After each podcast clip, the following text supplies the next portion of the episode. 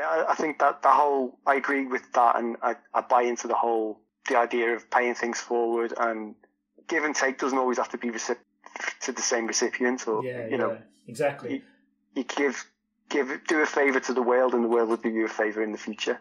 Yeah. The world's done you a favour in the past, so you're doing a good turn to someone who you don't know. Hello, I'm Alan Hill. In this podcast series of The Nostalgic Vagabond, we're talking travel, all kinds of travel, with all kinds of interesting people from all around the world. In conversation, we'll share personal anecdotes, tales of adventure, and maybe misadventure too. Listen in for some unique cultural perspectives, tips from seasoned veterans, and an array of diverse experiences that have contributed to many life-changing journeys. Travel really is a privilege. We know that now. And if we can't do it right this very moment, let's talk about it then. Hey, where are you right now? On this episode of the Nostalgic Vagabond podcast, I talk with Kevin Russell. Kevin is born and raised here in the U K. He's a proud Scouser, talented musician, small business owner, and Kevin is a real people person, which is probably why he has enjoyed being involved with the Couchsurfing community over the years. In conversation over the phone, proper old school, we reflect on couchsurfing at home and abroad. According to Wikipedia, couchsurfing is a global hospitality exchange service accessible via a website and an app. But what is couchsurfing really all about? Kevin explains how he first came across couchsurfing, a social media platform that is actually social. Couchsurfing in its origins is that it's a tool to build relationships in person, not through devices. This idea resonates, and we talk about what we believe a healthy C S ideology should be. We talk about how Kevin created a couchsurfing community in his hometown, and some of the initial challenges, but also rewards which came with perseverance. Couchsurfing communities are everywhere.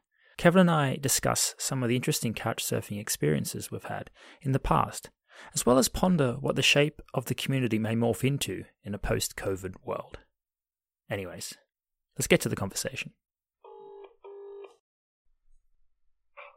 Hello. Kevin, how you doing? All right, mate, how are you? Yeah, pretty good. Kevin, mate, where are you right now? I'm in Liverpool, at home, in my bedroom, looking out at a nice sunny day. It's a rare thing, isn't it, these days? For me to be up uh, during the sun sunlight hours, yeah. But also, I guess, having a, a, a dry, sunny day. But I guess what's quite normal these days is being at home in these COVID times.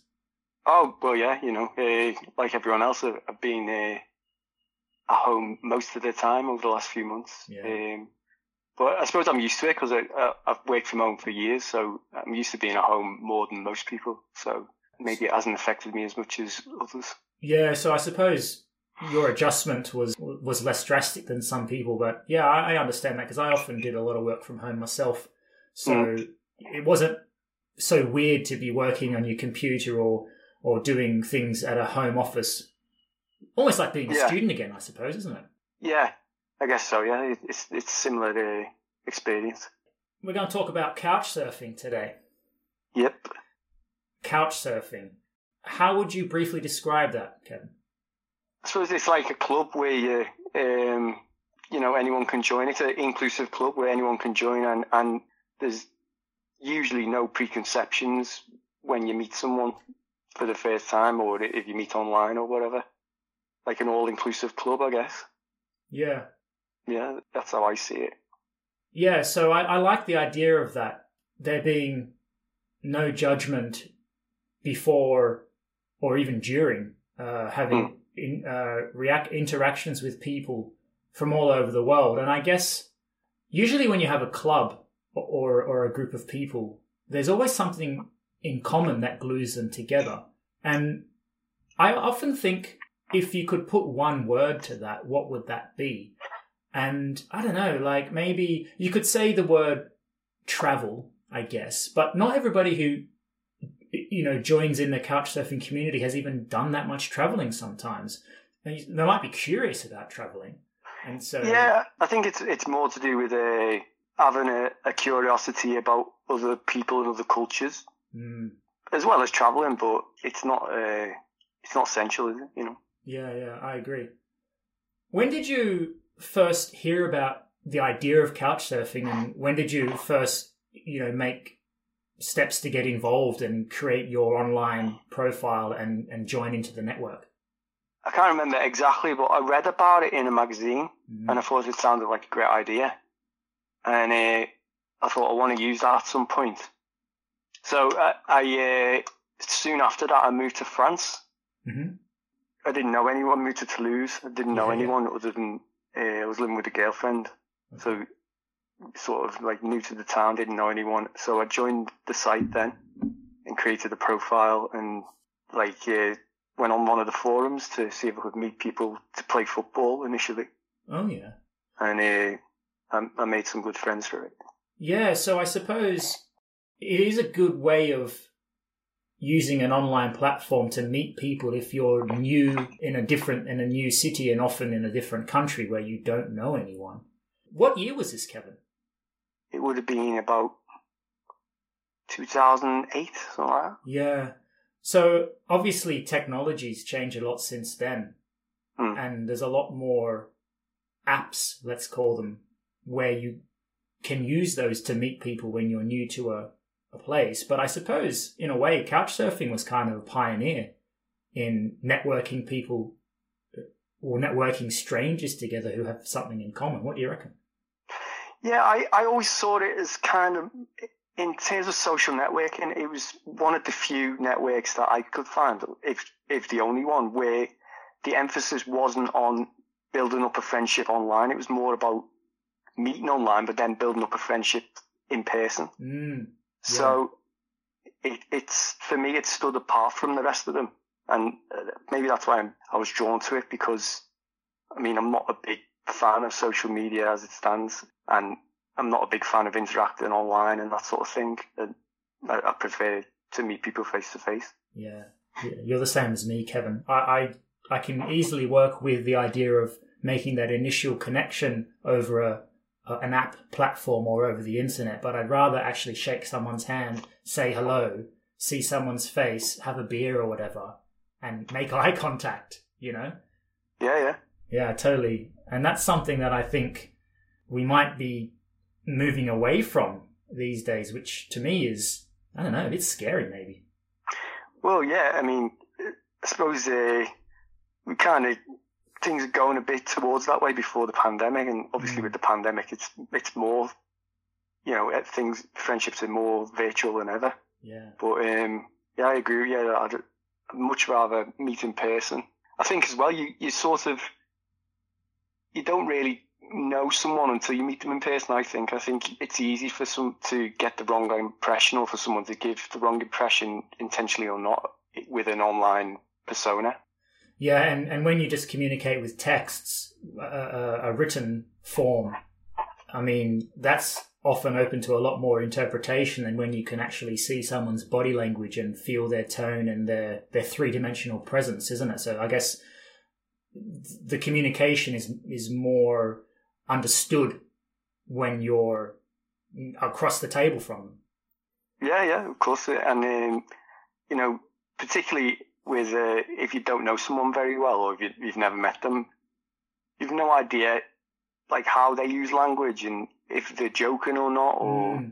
where they, you know, wh- where their points of reference are and that sort of thing. So I think speaking online is, is so much easier once you've got to know someone. Yeah, a little bit.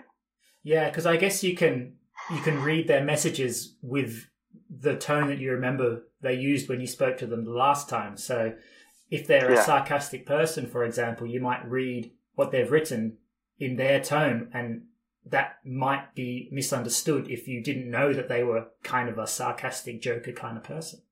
Yeah. Yeah. That's a good point, man. Yeah, I've been on the receiving end of that. Oh, brilliant. That being misunderstood many a time. So you, you were on Couchsurfing way back in two thousand eight. I remember I joined in two thousand ten, so, you know, that's ten years, twelve years ago. It's quite a long time for things to evolve. Can can you articulate any particular evolutions in the Couchsurfing uh, website slash app that you like or that you don't like?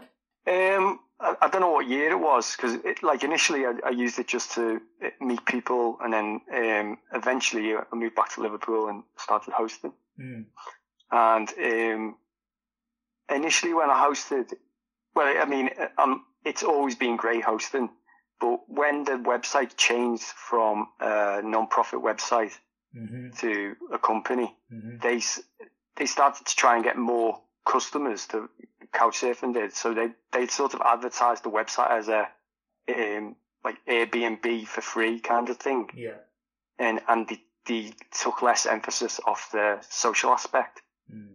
And then like after that, there was a couple of people who were surfing with me who didn't really uh, get into the ethos of the whole thing. Who sort mm. of uh, they did sort of just view it as a, somewhere free to stay, and like yeah. weren't really interested in getting to know uh, me or or like uh, my recommendations or whatever. They sort of just wanted to be left to do their own thing and then come back home and uh, go to sleep. yeah, yeah. I thought maybe, maybe we should just quickly um, give a, a general idea of what Couchsurfing, the ideology is, I suppose. I mean, it's been around for, I don't know, maybe even two decades now. I'm not sure, but it originated in the U S A, I think. But what you're saying, Kevin, is what I like and believe about it as well, that it's about an ethos and it's about a community centered around travel, where there are, I guess, two camps. You've got hosts who live in a place and have a couch or equivalent in their home or in their, their rent, their um, share home, or, or whatever whatever way they live. They have a space for a traveller to come and spend the night or a few nights. And the idea is that this is a free thing. There's no money involved. It's about someone being a host, someone being a traveller, a visitor, and having an exchange of culture, an exchange of communication, an exchange of experiences. And I guess in an ideal world where you and I probably have similar uh, opinions about this, is when you're a host, you want to welcome a, a stranger, you know, initially into your home and into your city, and you want to share something with them because you want to talk about your city and they hopefully want to learn about your city, and vice versa. If you're a traveler and you're going around the world, or you're doing a trip in Europe, or you, you're going to Asia or Australia or whatever, and you're on a budget, but also you're a traveler in the sense that you're open to meeting people, you're open to listening and hearing stories and, and just enjoying the moment, then you want to have an experience, a local experience with a local host that is more or less free, but it's even more than that. It's an exchange and it's an experience. At least that's that's my understanding of what I think Couchsurfing should be. Do you have anything to add to that? No, that that's a pretty good summary. I think um, to, to me it's always been more about the the exchange and the being inquisitive about other people and other cultures than anything. Mm. Um, and it's not just a, a money-saving tool or whatever. Exactly. Yeah, yeah. And I imagine you've encountered some people, like you were elaborating on before, who I guess had slightly different views to what they perceived Couchsurfing to be as to what you perceived Couchsurfing to be, where perhaps you would have ideally liked to have more of an exchange with the person who was staying with you, but they perhaps just wanted a free bed. Yeah, yeah, definitely. Um, I, I, I didn't blame them at all, because mm. obviously at the time I was aware of how the website was being marketed to new customers. So yeah. they'd been told it, it, it provided a certain service in a certain way. Mm. Um, and so they expected it to work in, in the way that they'd been told. Yeah, yeah. Yeah, I, I agree with what you're saying. I, I remember even since two thousand ten, which was a few years before they went for profit, it completely changed, and they were, you know, I, and I, I don't blame them for doing this because, you know, it, it's it's just the way the world works, isn't it? That nothing's for free, or it will be for a certain time, and then that will change. Um, mm. I remember, you know, people were being charged like a membership fee sometimes to join, which I didn't particularly like. I got in before that. When it starts to become more of a paid service, I can kind of see how it kind of starts to evolve closer towards an Airbnb style framework than, I guess you could call a more commune or hippie framework where it's completely free and yeah. it's all about community and money is not ever involved. It's about the experience. And I remember when the app came on as well, and that kind of accelerated everything into a faster direction of, of it being really accessible to even more people. You were saying, Kevin, that you initially did some, I guess, couch surfing per se as being a foreigner in France, in Toulouse, and you were being the surfer type person on the scale of host or surfer. But when you returned to Liverpool, you were saying that you then were becoming a host. So you were welcoming guests, travelers, foreigners, whatever you want to call them, into your house. But that's not how I met you. I met you, Kevin, because you created a couchsurfing community here in Liverpool. Could you explain what the idea behind that was and why you were motivated to create a community in your own city, and what kind of community did you create? Uh, well, I didn't create it from scratch. There was a couchsurf meeting that I I would go to occasionally. Mm. And when a lot of people go in there, it was every two weeks, I think. And there's about six or seven people going mm-hmm. on and off, that sort of thing, those sort of numbers. And I, I had no intention of uh, of doing anything. I was happy just to go along and see what happened every two weeks mm-hmm. or uh, every so often. But then the guy who was running it at the time, he... Um, he has to go away abroad quite a lot. So he asked me to take it over for for two weeks or something. So I did. But then because I was taking it over, I thought, well, uh, the pub he had it in at the time was too noisy. It was, you could often couldn't hear what people were saying. And I, I could see that it was particularly difficult for some, some of the people in the group if their English wasn't so good. So I thought we, we need to move to a, uh, to a quieter place. So I, I, I had a look around for different sorts of quieter rooms in the centre. One of my favourite pubs, I, I thought of that, and it, it, it's got like a quiet room and it's got a beer garden and you can get cheap booze there. So I thought that that would be perfect. So then, then I thought when we went, the, everyone uh, who had been to the previous meetings mm-hmm. told me how how much better this one was because they could hear each other speak and stuff. Yeah. And they were so enthusiastic about it. I said, "Well, I said, okay, we'll we'll have one next week as well. We'll make it every week." Mm. And then that was a big success, and more people came. So then I said to the guy, "Well, do you mind if I take it over? And we'll have it in the same pub every week. So that way, people don't have to log on or whatever to see where it is. They can just turn up mm. if as and when they feel like it, whatever week they look like." And I think because of the consistency, because it was consistently in the same place at the same time, it sort of grew. People would go and then they'd meet people who they'd met back a couple of weeks before, and then they'd become, start to become friends, so they'd want to go more. And then the numbers just grew and it ended up, you know, being a healthy size of uh, like regular people who would turn up every week or every other week. Yeah, I remember I started going... I think it was two thousand fifteen. I remember the first time I went, there was probably less than ten people. But I enjoyed myself, and I, I enjoyed the pub, and I enjoyed the conversation. And yeah, you definitely could hear each other speaking because there was no music or loud music in the pub.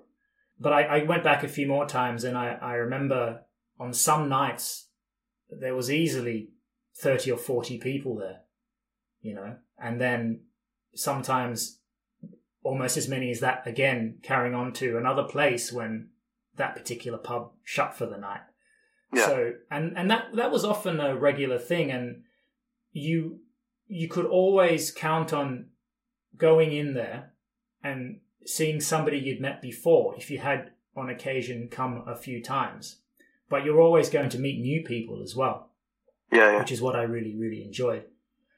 But one thing I want to ask you, Kevin, is obviously, you know, you can appreciate that these types of things take time and take effort, and they don't just grow overnight. They grow with time.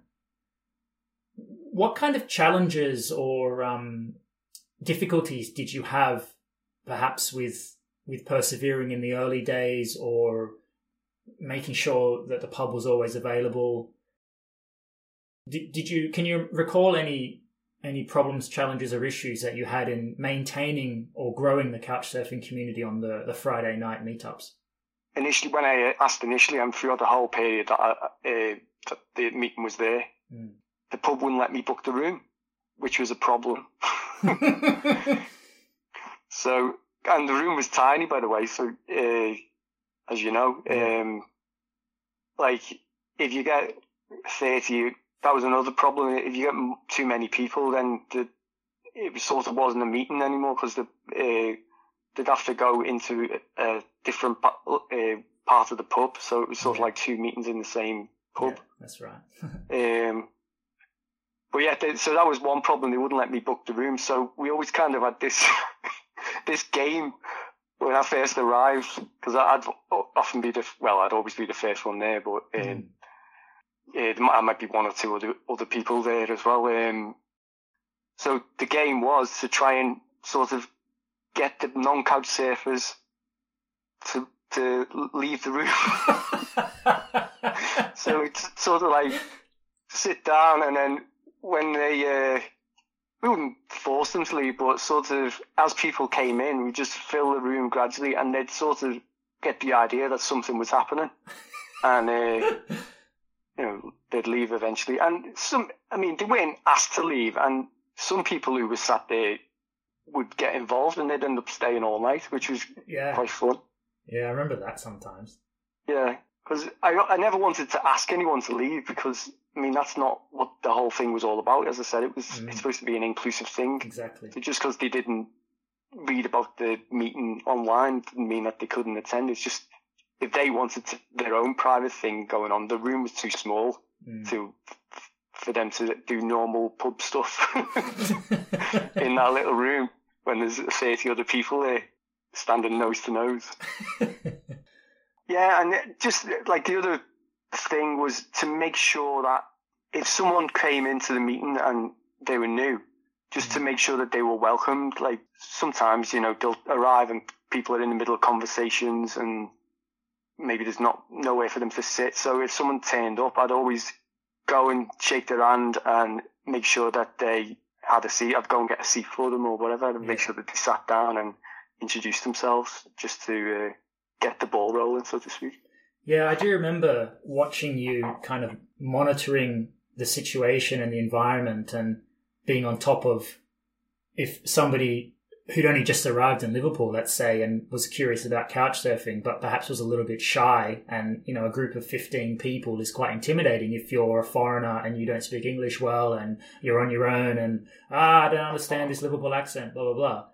It's, it's not easy, but if somebody who takes responsibility and the initiative helps them fit in and make the connections, then it's always really appreciated. And I think you've probably fostered and encouraged on many occasions a relationship to be formed, not necessarily between you and the new person, but the new person and the group, or the new person and a regular attendee, for example. And now they've made a, a connection, and they can move forward and settle into the city of Liverpool if they've moved in, or they can make a friend for the week if they're just traveling around the Northwest for a week, or or they just have a good night out because they're only there for one night, but they met the people, they had a funny time, funny stories, drank some beers, and it was a good shout. Yeah, yeah. Well, I mean, that that's it was always my goal to, uh, you know, once I took it over, to make sure. I mean, obviously, with being from Liverpool, I'm I'm proud of where um, I'm from, mm. and want people to come, when they come to the city, to be welcomed and to to enjoy themselves. So that was the main goal, to try and give them a, a leg up, so to speak. Mm. Yeah, on, on the nights where everything just sort of flows, you know, the, the beers are flowing, the wines are flowing, the cider's flowing, there's a good group of people, they're having fun, making new connections. If if you just stood off in the corner, Kevin, and, and watched all these strangers not become strangers anymore, but start to build friendships, How how did that make you feel, knowing that you were kind of responsible for allowing this to happen? Well, I couldn't take full responsibility, but but it, yeah, it, it, I did have uh, a sense of uh, you know achievement, I suppose, or yeah. you know that I've helped something to happen that might not have happened ordinarily. Mm. Yeah, so it, it it all went towards the the goal of trying to make people feel welcome in Liverpool, because I, I know myself as a traveller, often you go somewhere, if you're alone or you you don't know many people, you don't you don't know where the good places are, you don't feel as welcome as you should be, and mm. sometimes, or you know, that sort of thing. So yeah, it, it was it was a good feeling to, to especially when it was really busy, yeah, and you could see everyone having a good time. Yeah, for sure. Yes, there's been many a good night where I can recall, even after having quite a few beers, I can recall that the time was fun. And uh, I still have friendships now that were formed in those environments. And that, that was where the seed was planted, where the initial connection was made. And yet these friendships still continue on, sometimes in different contexts, or they're a- a- across the seas or on the other side of the world. But they were given an opportunity, and then it's on the onus of the people to continue on the friendship. Going somewhere, especially these days in, in this, this time, connecting with people is, is different. And sometimes it's difficult because of the way society's going. And I think that community uh, allowed people to, in a way, be like we've always been and just get face to face in three D, meet people, chat, have a drink, enjoy being in a club in the real world. Yeah, yeah, I, I think I like that about the about the meeting, was that it's sort of, there wasn't many people, like often in, in these sort of groups, I guess nowadays you get people on the phone a lot and, mm. and that sort of thing, and it, we didn't really get that. I think it's because the emphasis was on chatting, you know, yeah. speaking and, and, you know, trying to get everyone to, to introduce themselves and speak to each other and that sort of thing. Mm. So it was always um, that, that sort of environment, yeah, which, which was great.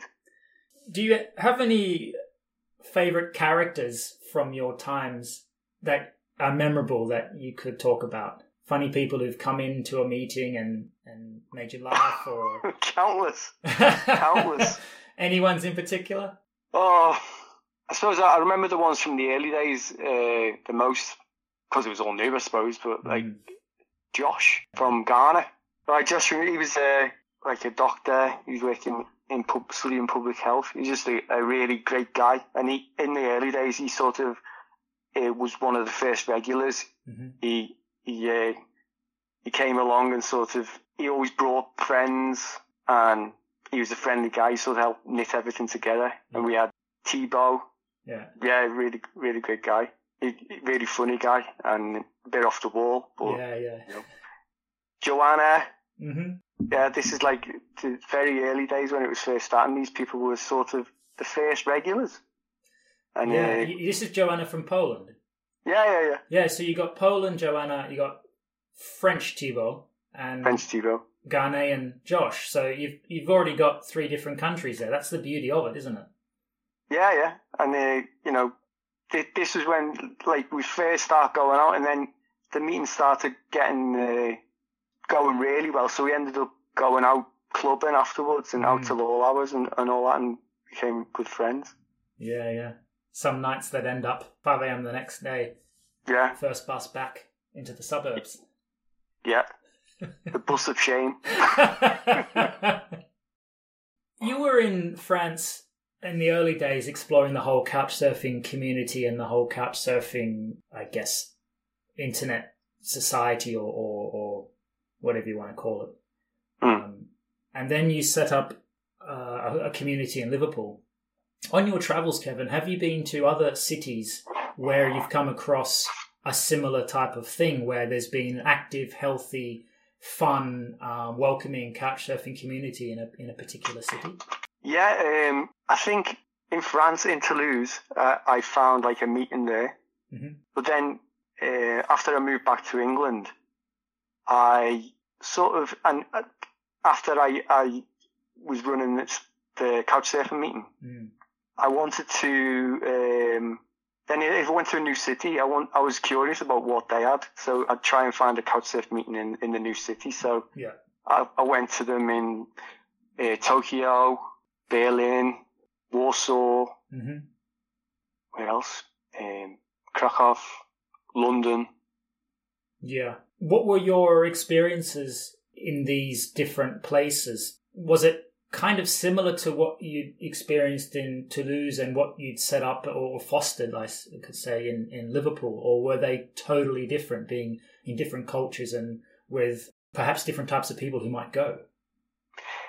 Uh, they, they all seem to be similar, but it, I think the, the main difference between each one and between mine was um, just the setting, like mm. basically the, the way the night goes in that sort of thing when people don't really know each other is very dependent upon the type of atmosphere.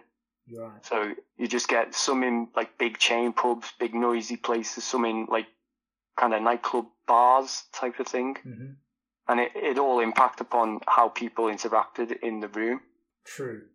Yeah, but, the, the the type of people and personalities, I guess, within the group on that particular night does influence what could happen, the potential, doesn't it? Yeah, yeah. I mean, like, so if you go to a, you know, a noisy pub, then the people who are a bit shy or whatever aren't going to thrive in that sort of environment. But mm. the people who are used to that sort of thing and, and used to shouting into other people's ears would. For me, I remember I had some really good couchsurf community type experiences in Prague and Riga, and actually in Manchester as well. I remember the first time I was in Prague, I was there for about a week, actually, in two thousand eleven, I think. Pretty much every single day there was a couchsurfing event on of some description. Wow. So I initially met a particular person through the, I think it was still the website at that point before the app came out. Actually, I didn't even have a smartphone then, so it was definitely the website. I went, I went out to like this open-air cinema night on the first night, met this person, and then the deal was the next day there was something else on. I think there was like a, a coffee and concert in an old bookstore or something in one, I think P two in Prague two. So I went to that and then I met ten more people who were all involved in the Prague couchsurfing community. And then on the next night and the next night there was something on. I think there was a Vietnamese dinner night or something on. And then on the weekend there was a festival. So twenty more people were there. It was just, I mean, my whole time I was there, I basically was hanging out with couch surfers. It was it was crazy, but also really fun and a really good memory to have. In Manchester, for example, I was couch surfing there years ago. This bloke, you might have heard of him. His name's Tom Moon. I haven't heard of him. He's kind of, in a way, the Kev of Manchester. He's very involved in the couch surfing community in Manchester. But when I was there, it was apparently his birthday. And so we had this massive party. I think there was over one hundred people in this big student flat. And uh, I went to his party, but I'd never met the guy before. I was talking to some of his mates, and it turned out that I'd never met Tom Moon, but I was at his party, so they had to go and find him so I could actually introduce myself. But I remember a friend of mine from Canada who lives in Manchester now too, was curious, and he went looking at the couch surfing community in Manchester. And I said, uh, have you heard of Tom Moon? And he's like, oh yeah, I've heard of Tom Moon. Wow. But at the same time, I guess I've been to some cities where the couch surfing community didn't really even exist, or was a bit of a letdown. But definitely, yeah, I think the size of the community as well often depends upon the size of the city. Yeah. And the type of city it is, I guess. Uh, people used to say to me that they didn't think the couch surfing community in Liverpool was very active, because if they looked at the website, there weren't a lot of things going on on the website, but it seemed that the meet, the Couchsurf meeting was the gateway into the community. Mm. And often once you got in there, anything going on wasn't an official couch surfing thing, but it was people who met through the site mm. exactly. or through the meeting. So then there was lots going on. It was just, you know, not officially couch surfing. Yeah, you, you got a point there. I remember a lot of people come to Liverpool to study because, you know, there's a, a few universities here. A lot of people come to work at the universities as well if they're academics or they're doing um, PhDs and things. But people, you know, from the European Union come to Liverpool because it's an ace city. It's a cool place to be, place to find work and, and have a decent lifestyle. I think for a lot of people who, let's say, decide they want to live in Liverpool, if they were to come to the couchsurfing meetings on a Friday for a few weeks, they could meet so many different people. What often would happen is there would be satellite groups that would branch out, out of that where perhaps people who had similar interests in exercise or similar interests in movies or similar interests in who knows what, they would then do things on their own, but they'd all met through couchsurfing. Yeah, yeah, yeah. yeah. That's exactly what I was saying. Sort of, uh, it, it happened quite a lot. I guess uh, for those students or whatever, it, it's uh, it would be a good route for them to, to meet other people, but or other people who aren't students, I guess. With your couchsurfing community events, you mostly did pub nights, right? Mm. On a Friday, which sometimes led to pub slash club nights, which is awesome. What other types of events have you come across on your your couchsurfing experiences, whether that be in the U K or, or elsewhere? Well, I, I organised a few other events in Liverpool, just like if there was a festival or whatever, to try and get everyone to go to. Like often we've got free festivals in Liverpool on uh, like a big park in the summer. Yeah. So to go to that together, and like I play music, so sometimes I'd organise an event to for one of my gigs to get couchsurfing people to go along. But mm-hmm. in other cities, I, I went to couchsurf meetings. I can't think I, I went to a, a particular event, to be honest. Yeah, in another city. The only thing that I can say that is vastly different from sort of just hanging out in the city centre and having a few beers and, and chatting and stuff was, I remember when I was in Valencia in Spain, they had this couchsurfing event where they would take you hiking. Oh, it was quite a drive, actually, out of the city centre into, I think we were heading down toward uh, Alicante. So sort of uh, on a, not a mountain, but quite a hilly terrain with a nice lookout over the, the, the Mediterranean. To be honest, it requires so much more organisation because you need X number of cars, X number of drivers. You know, it's it quite a logistical thing. Whereas just meeting in a pub or hanging out in the city centre is, is so much easier to pull off because you don't have to rely necessarily on drivers and having enough cars and and enough seats for people to sit in. So I guess that that's why coming across those things is a little bit more rare than your typical drink some beers and have a chat. Yeah, it's just logistically more difficult to organise, I guess. Mm. I mean, organising something in the pub's pretty easy. You don't have to, you don't have to have to have a designated driver, do you? Well, indeed, yeah, that's true. I did go to, I just remembered, I went to, a, um, in London, there was a, you know, one of these pub crawls where you go on the tube. Oh, I, yeah. Like a Monopoly pub crawl or something. Yeah, yeah. So that was like on Couchsurfing, advertising Couchsurfing, so I went on that. I didn't do the whole thing. It's pretty difficult to do the whole thing. Yeah, yeah. You made a good effort, though, I'm sure. I had to go, yeah. But I didn't go directly to jail. Did you spend two hundred dollars? I spent, yeah, above that. When it, when it comes back to the fundamentals of couchsurfing, Kev, do you prefer to be the traveller and do the surfing? Or do you prefer to be like the guide and, and host travellers in your place? I've hosted a lot more than I, I've been a guest. Mm. I suppose I, I think I prefer to be the host, to be honest. Just yeah. because... Well, I, I enjoy hosting people, obviously. Yeah. But um, I don't know. It, maybe because because I guess because I think traveling is, if you couch surfing, it is a bit stressful because people tend to not reply quickly and mm. You know, it's uh, so even though the actual experience might be good, it goes along with a bit of stress, and yeah. particularly if you if when you're surfing with someone, you've got somewhere to stay, you've got to find somewhere to stay the next night or the night after. Mm. So you've got that sort of pressure to go online and send messages, and you're not sure how you're going to get to the next place. It's not for everyone, that's for sure. I always say to people that if you're not outgoing, if you're not open-minded, if you're not willing to maybe rough it or try out new things, then probably go and stay in a hotel or a hostel or something. But if you're up for the adventure, then the possibilities for having an interesting experience are, are there.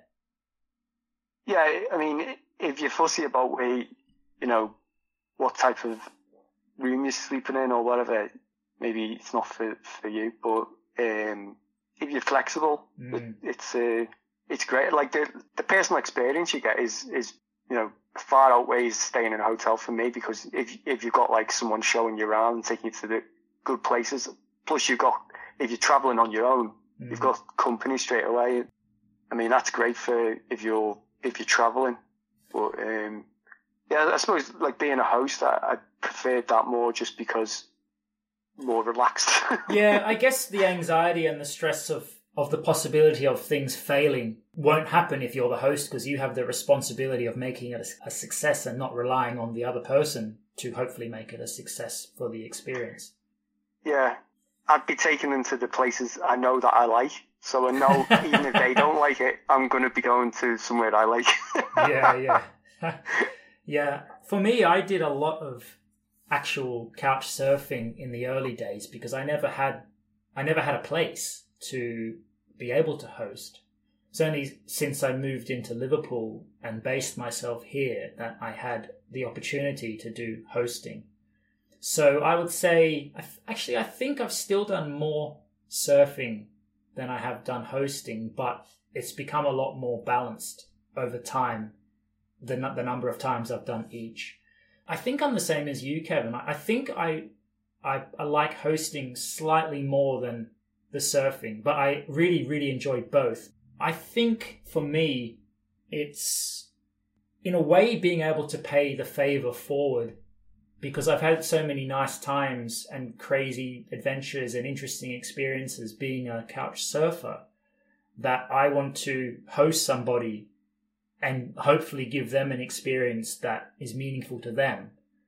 And maybe when they are able to have the opportunity to host, they can then do the same thing to somebody else, and you sort of just pay the favour forward. That's that's what I get a kick out of as well. And, you know, getting nice comments and nice feedback and people appreciating your hospitality is always is always nice as well. Yeah, I, I um, yeah, I think that the whole, I agree with that, and I, I buy into the whole, the idea of paying things forward, and give and take doesn't always have to be recip- to the same recipient, or, yeah, you yeah, know, exactly. You, you give, give, do a favour to the world, and the world will do you a favour in the future. Yeah. The world's done you a favour in the past, so you're doing a good turn for someone who you don't know. Yeah. Do you have any favourite couch surfing memories, Kev? Whether that be couch surfing or hosting or something that's happened on a community night out? Uh, well, I think overall, the, the, like collectively, I've just met some uh, really great people. Mm. I can't think of anything particular. Um, what about any horrendous experiences? Yeah. I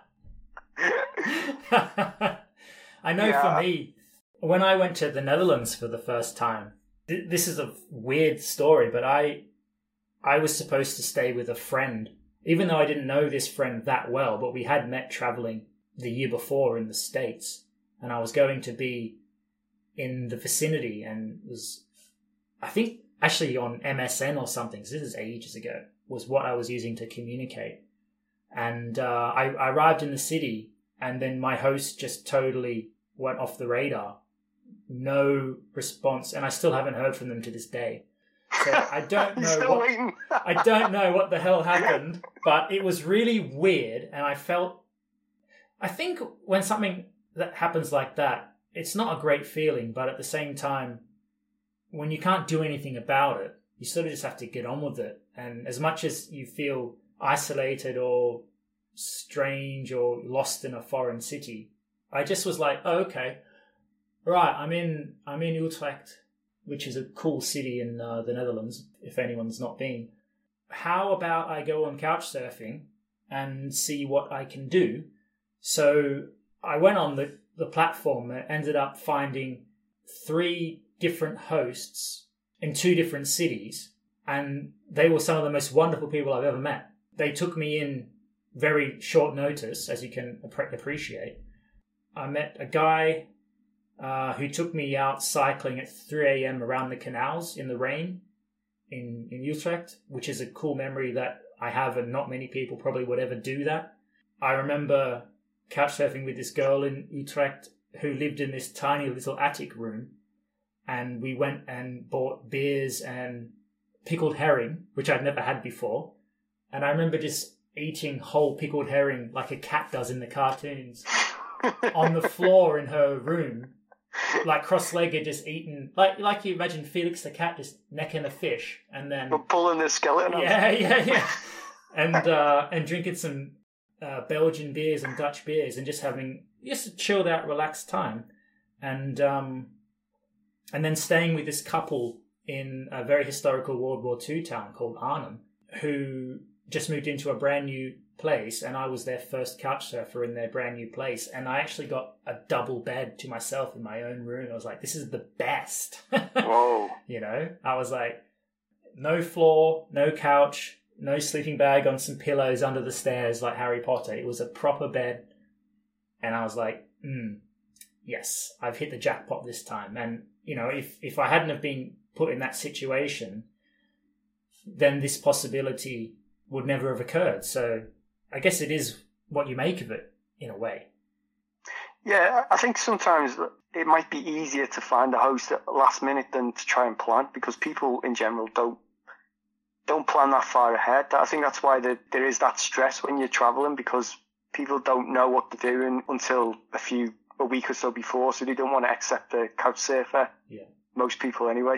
Yeah. They don't want to accept a, a request too far in advance. So maybe if you are sort of stuck, then if you're in the right city, you could meet someone. They'll just host you, and that that'll be cool. Yeah. I've often done that myself, to be honest. Like, just sort of decided on the day that I'm going to host someone that evening, mm. and, you know, help someone out who, who'd been let down by someone else or whatever. Yeah. Yeah, and there's a few hosts in Liverpool that I like that. I mean, some of them I know. I remember I was actually hosting uh, somebody from Germany. This is the days of the app. So when you're traveling in a, a new city, couch surfers can network, kind of like a Tinder, I suppose, with a, a beacon where they can see other couch surfers who are in the same city, and they can actually hang out for the day, even if they've got their own hostels arranged, or, you know, they're just there literally for a day and they're taking a train that night somewhere else. They can meet somebody and hang out for the day with this app. I think it's called Hangout.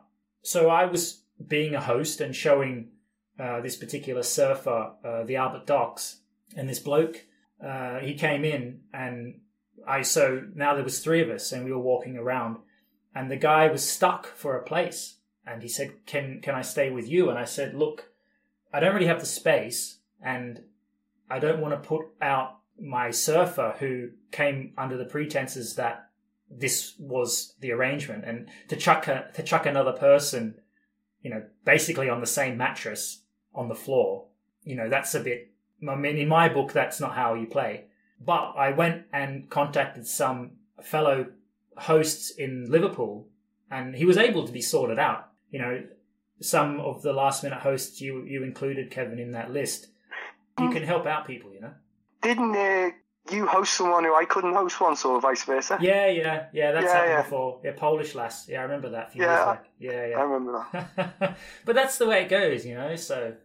Yeah, I think. Uh, yeah, I've often been in that situation where I'm already hosting someone, and someone will ask. Maybe at the meeting, someone will ask me, mm. you know, face to face if I can host them. But you know, I'm already hosting someone, and uh, like you said, I, I wouldn't. Uh, Well, I wouldn't want to host too many people anyway.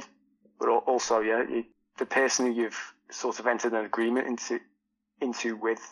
Mm-hmm. They um they expect the situation to be a certain thing, as as it says on your own profile. So yeah, it'd be dishonoring if, if you if you were to change that, I think. Yeah, and whether it makes somebody uncomfortable or not, the, the point is it may do, and you don't want to be doing that, because as a host, that's a failure. If your guest is uncomfortable, you've failed as a host.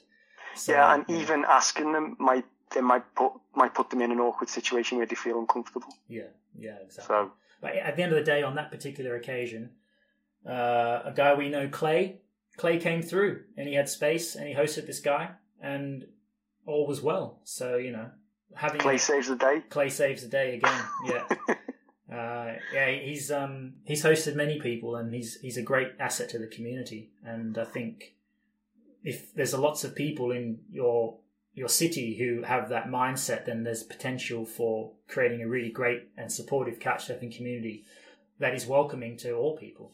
Yeah, I mean, I I've got maybe three or four people who who host as well who. Sort of, if I can't host someone, I'll ask them if they can host them. You know, if, I, if I've already arranged to host someone and then my plans change and I can't, and vice versa, they'll ask me. And if I can host someone when they their plans change, then I will. And it, it's good to have that sort of like informal network apart from, so it doesn't have to go through the website, I guess. Yeah, I agree, and I think it just it, that's just part of being a community, isn't it? You look out for each other, and uh, I think. There needs to be more of that. I really do hope that in a post-COVID world that this kind of thing will be possible again, because I can kind of appreciate potentially how people may not like the idea of it or feel unsafe about the idea of it. But I really hope that doesn't happen. What do you think, Kevin, could happen to couchsurfing in a, a post-COVID world? I think it entirely depends upon... Um... like how any sort of vaccination goes mm. and how prevalent the COVID nineteen remains. Mm. If it's, if it becomes a sort of rare disease, then I think couchsurfing as a thing will come back probably as strong as it was before, beforehand. But if not, then maybe it'll sort of not be as popular for a couple of years until it, I don't. I don't really know. It's just like everything. No one. Yeah. No one knows what's going on. Yeah, we just have to wait and see. And I suppose, like all things, evolution takes place, and the events that happen in history shape how things change as the mm. future becomes a reality. And even in our time, ten years and twelve years, we've lived with the whole couchsurfing as part of our lives, and we have experienced and, and watched as that has changed and evolved. In a certain way at a certain speed, and I guess that will continue to happen. I, I just hope that it'll still be a great thing that travellers, like-minded travellers, can can utilise and appreciate and have great experiences of in the future. I mean, I'll definitely try and continue participating in it in some way. So, yeah, hopefully there's more people like me. Yeah, well, I'm one of them. I think uh, I'll, like, I'd like to think that it'll exist, continue... regardless, maybe it, it'll continue, just people being a bit more cautious about where, when they welcome someone into the house or something, I don't know. Mm. Um, or maybe if there's rapid testing, people have tests at home and you can test someone and then tell them to, they can come back when they get a text to say that. Yeah, yeah, I mean, it sounds ridiculous now, but that might be what, what the future is. Maybe. Yeah. Maybe. Crazy times. I've been stood on your doorstep for thirty minutes. Go get a coffee and come back with your test yeah. results. Wrap up warm. My favourite four. Right. Kevin, favourite mode of transportation? Um, bike, bicycle, push bike. Nice. Favourite backpack? Backpack? Mm. A big one with metal bars so it doesn't hurt your back. Favorite travel brand? Travel brand? Mm-hmm. Couchsurfing. Favorite travel app? Airbnb.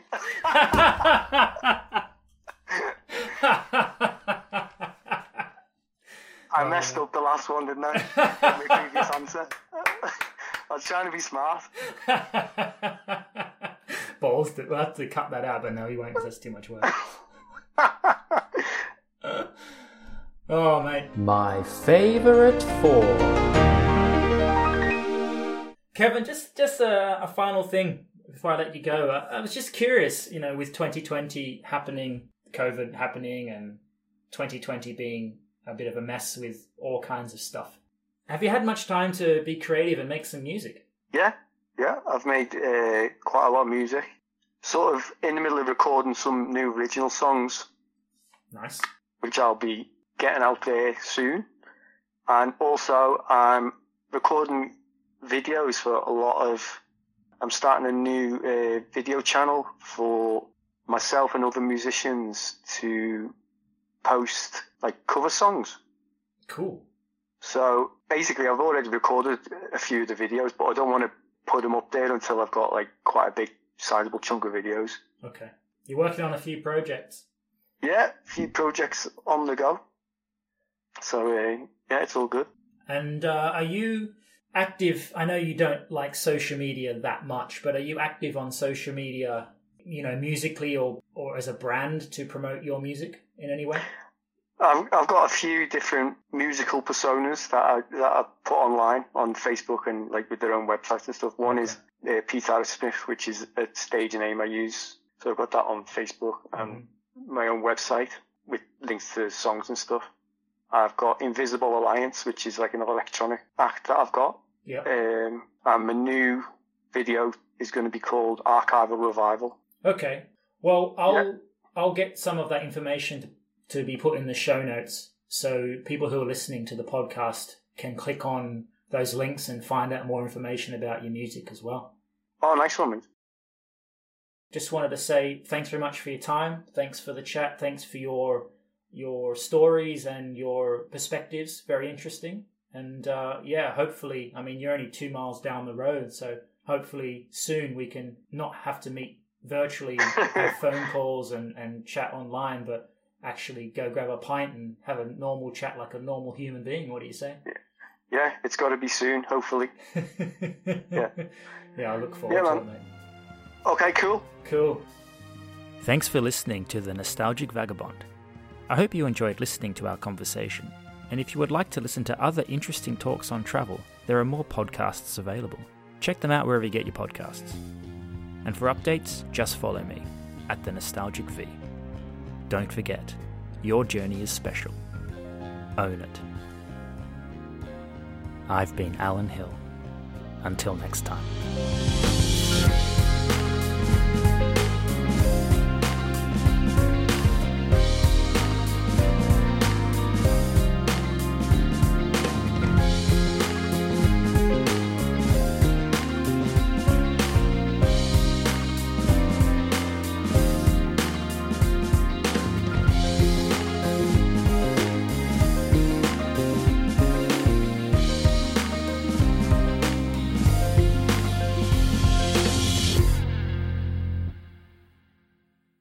Hey guys, if you enjoy listening to The Nostalgic Vagabond, why not support the podcast? If you haven't already, subscribe and you'll be notified when new apps drop. You can also support the podcast by leaving a rating or a review on your podcast app. Why not share this episode? Tell your friends about it if something resonated with you. Word of mouth is great promotion. If you're into social media, maybe post a screenshot of the episode or upload the link on your profile so your mates can see what interesting content you've been into lately. All your support comes straight back and helps to keep the travel content and nostalgia of this podcast going. Cheers. So don't forget to subscribe.